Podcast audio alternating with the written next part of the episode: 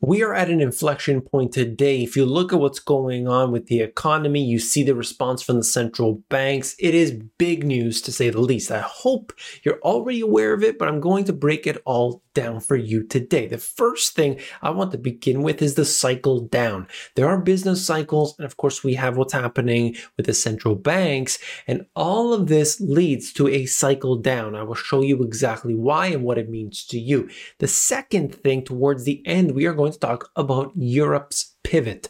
What's happening with Europe here is a very big departure from what we had seen before.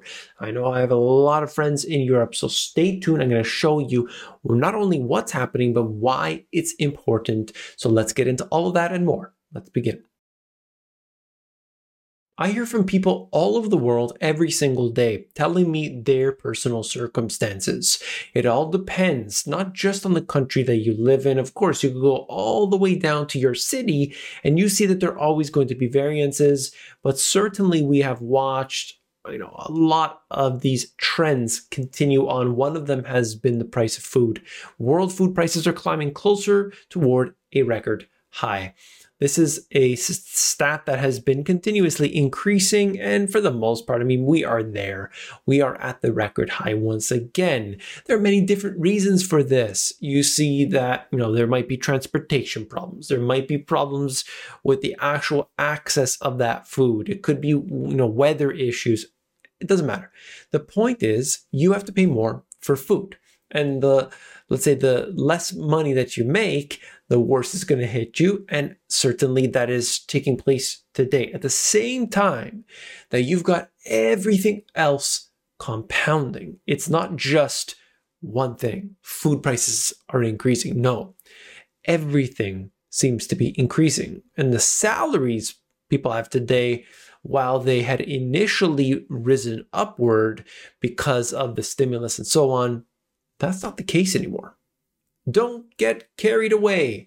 Bank of England chief tells markets after a second rate hike. I will talk about this further in the next section. But I want you to know something. What we are seeing today is a big departure from what was there before. And this is what I really wanted to highlight there are these cycles that take place. And every time we go through these cycles, people are shocked and surprised. That's, that's what, what's happening here? This is crazy. But it's the same repeating patterns. What, you know, institutes that, what creates these effects is always going to be a different scenario. But what happens in response, look, these central banks, they can only do a few things. Okay and primarily print money.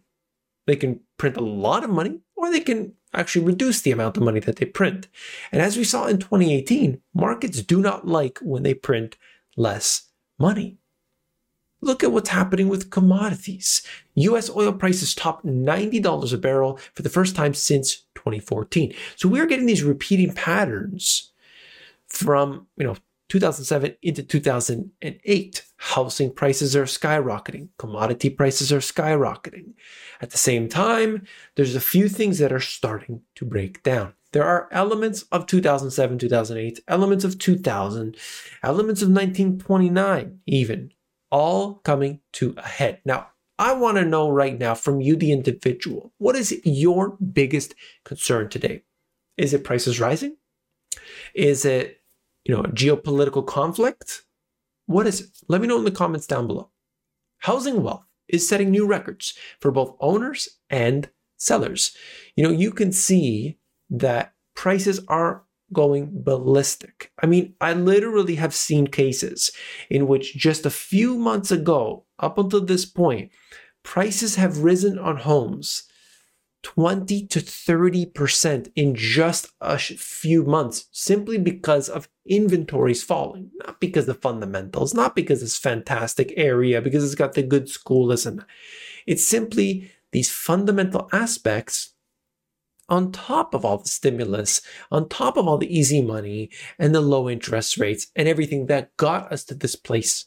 And it is going to be a world of hurt when it all comes down because people are not ready. They are not prepared. So let's get into this here the cycles. You need to understand the cycles. It is so key, so key to understand. Length of every US business cycle in months since the 1850s.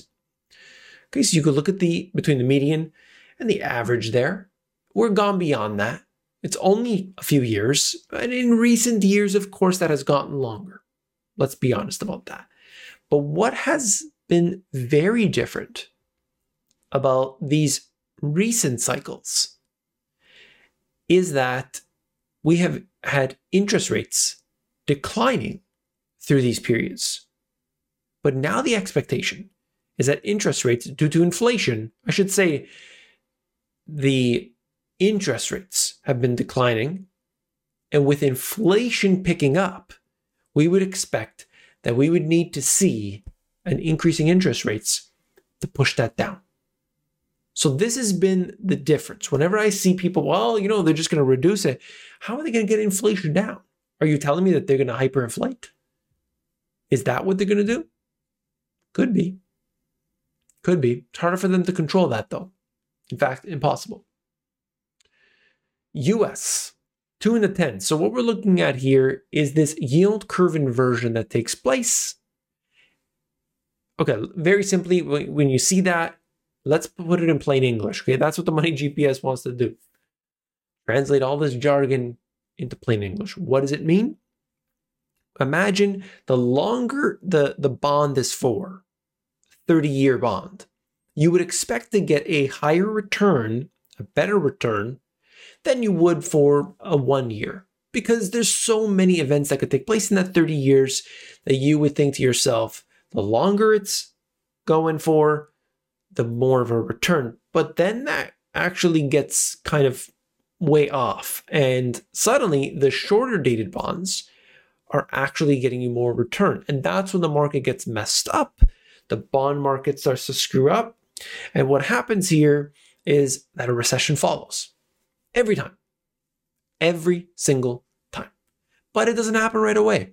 The average of 12 to 18 months from inversion to recession. Now, oddly, that actually did happen leading up to 2020 for you know different reasons why everything happened the way it did and so on but it still did and i found that to be kind of interesting to say the least. So you could look at this inversion months before recession. Just want to highlight the fact that it does not mean that there's a yield curve inversion, which will happen in, in the coming months if it continues the way it is. Up until the point where there's a recession, it just means that there is going to be some, you know, some changes that we are going to see from the bond market and then and then you know that's kind of the signal that we'll get we're in a cycle down but what has happened here whenever i talk about inflation whenever i talk about you know many people say oh, it's deflation. Deflation can come. But look at this. This is the m2 money supply. Yes the velocity has come down but it depends on your definition Okay. When you look at the expansion of the money supply and you agree that that is the definition of inflation, well, then we have seen that. Forget about the quantitative easing from the central bank. Forget about it. Throw that out. Look at the M2 money supply. Look at the amount of money that's been put out there from the government, from whatever package, stimulus, this and that. They have pushed this cash out there. Now, let's talk about Europe, my friends, okay? It is so key to understand what's happening in Europe right now. Like I said, a huge departure from what we had seen before. Let's take a look at this article from Bloomberg. Lagarde pivots on ECB hikes as switch in guidance seen as soon. Asset purchase plans and other measures are kept unchanged. Investors are adding bets on rate moves at upcoming meetings. The expectation here that there will be multiple rate increases in 2022 has increased, gone from no way to, yeah, this is going to happen. If the rest of the world does it, then they'll follow afterwards. So you've got early in March, Bank of Canada, and then you have, of course, mid March with the Federal Reserve, both expected to increase their rates. They're not the only ones, of course. I'll show you some in a second. taking a look at this, Lagarde no longer ruling out an interest rate hike. So what, you know, she went from dovish, as they say, to basically being, you know, well, you know, we could do it, we could not do it. Let's see how how it goes. So they are essentially three months in their rhetoric, in their forward guidance. I would say about three months behind the Federal Reserve, which we would expect. Here is the information directly from the horse's mouth. You could look at this coming right from the ECB's website, monetary policy decisions, essentially trying to say we're trying to keep int- uh, inflation rates at 2%. Yes, they've gone way, way beyond that, but don't worry, it's only temporary. They actually use the word transitory in here. Like I said, they're about three months behind. And then we have this Bank of England. My subscribers brought this to me before I could put it in a video. Bank rate increased to 0.5%. This is it. Many people said, no, no, no, no, no, no, no. Central banks aren't going to increase. Here's another central bank that has done so. It's happening, guys. Ladies and gentlemen, it is happening. Let's just wake up to the fact that they're doing this. You got to have that paradigm shift. You've got to wake up and realize maybe the central banks don't want to actually support all of this and they want to create a crisis. They bring it down, they push it up, and they are on the inside of all of the activity. But but if we have this, you know, this sort of the blinders on, no, no, no, this is the they just want to pump it up forever and ever.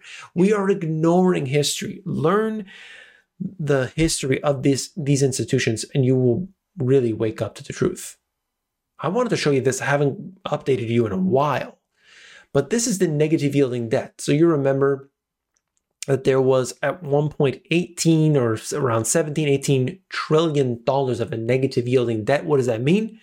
You would buy a German bond and you would get negative return. Yeah, here's here's a million dollars. Uh, okay, yeah, here's 999,000 back. Like why? Like it's just mind blowing. Anyway, we are back down to the level six trillion now.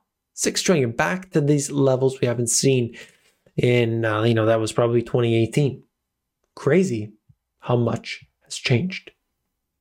Look at what's happening with the economy. This happens to be the services and manufacturing PMIs. This data is not good. It is showing and confirming consistently now, consistently for several months a slowdown. Okay? The direction is very clear. What does that mean for you, the individual? Well, it is not looking good. What can you do? Well, you stayed into the end, my friends. So let's get into it. I'm going to show you, because you stayed until the end, some info. Look at it. You got to have two portfolios one long and one swing. Because you can invest in, let's just say, the broad indexes, and that's good. You're going to hold your money there. Maybe you've got in mutual funds or whatever it is. But look at all the data that I've shown you. Look at oil. I mean, you and I both know that oil was heading higher. But you might at the, also at the same time, you know, you're a big tech investor. Okay, you can keep your money in the tech stocks, not doing very well right now in general. You can do that. But if you thought that for the next month, for the next week, for the next three months, that something like oil would do well, well, you could have a separate portfolio with a separate brokerage, and you could be putting money into there, just a small amount. These are things that you can do right now. The next thing, invest in what's moving, connected in with what I just said. If you thought commodities were going to rise, well, then why are you dollar cost averaging into Facebook stock, into Amazon stock, into Netflix stock? If you thought commodities were going to rise just because, well, I, I don't want to be out of the market. Well, why put your money into something that you know for the next little while, maybe not going to do so well?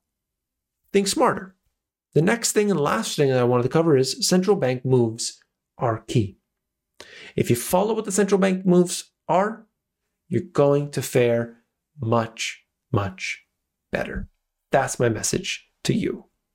Now, if you look at this information you find it interesting, you find it helpful, you find it informative, to support the channel, hit that thumbs up. I appreciate all of the kind words that I received on the, you know, the post that I made, as well as uh, from the last few videos. Thank you to all of you. So many people, in fact, I received a whole bunch of them just in the last couple of days that told me they were unsubscribed from my channel or and or the little bell was taken off. This is so important. I've actually seen a huge, every so often they say they're getting rid of spam accounts and so on, but a big dip down in the number of subscribers. Every day I lose subscribers and just just a few, but anyway, every day I lose those subscribers. Make sure you check your subscriptions. Okay, it is really important to do so. If you haven't seen this video yet, you definitely want to check it out. Okay, click it. I'll see you there.